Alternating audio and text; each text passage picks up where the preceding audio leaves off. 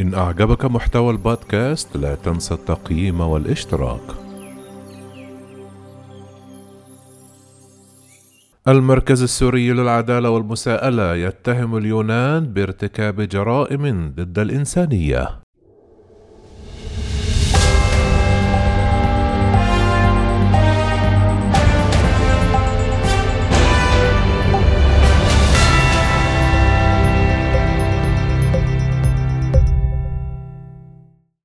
دعا المركز السوري للعدالة والمساءلة مدعي عام المحكمة الجنائية الدولية للتحقيق في الجرائم ضد الإنسانية. التي ارتكبتها اليونان ضد اللاجئين على الحدود. وقال المركز أنه ينبغي على مكتب المدعي العام للمحكمة الجنائية الدولية فتح تحقيق في الجرائم ضد الإنسانية التي ربما قد تكون اليونان قد ارتكبتها ضد اللاجئين على الحدود اليونانية التركية وعند نقاط الاستقبال ومراكز مطابقة الهوية في جزر بحر إيجا أكد المركز الذي يتخذ من العاصمة الأمريكية واشنطن مقرا له أنه تقدم بشكوى إلى المحكمة بموجب المادة الخامسة عشر من نظام المحكمة مدعوما بشهادات شهود وأدلة بالفيديو.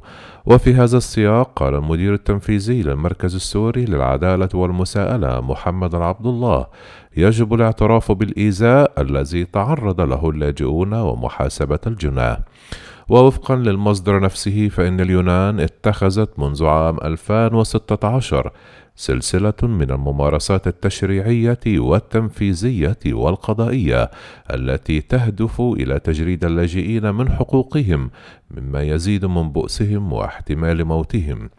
يعاني اللاجئون في المخيمات اليونانية من نقص في الغذاء والماء ويعيشون في خيام قذرة معرضة للعوامل الجوية بما في ذلك الفيضانات الواسعة النطاق على الرغم من تلقي اليونان مئات الملايين من اليورو من الاتحاد الأوروبي لدعم اللاجئين. وأضاف المركز أن حريقا دمر قبل فترة مخيم موريا قبل أن يتم الشروع ببناء مخيم جديد على أرض ملوثة بالرصاص. كانت هيومان رايتس ووتش ناشدت في تقرير نشرته في الثاني والعشرون من سبتمبر من عام 2020 الحكومات الأوروبية تكثيف الجهود العاجلة لنقل حوالي ثلاثة عشر ألف رجل وامرأة وطفل شردتهم الحرائق داخل مخيم موريا على جزيرة ليسبوس اليونانية.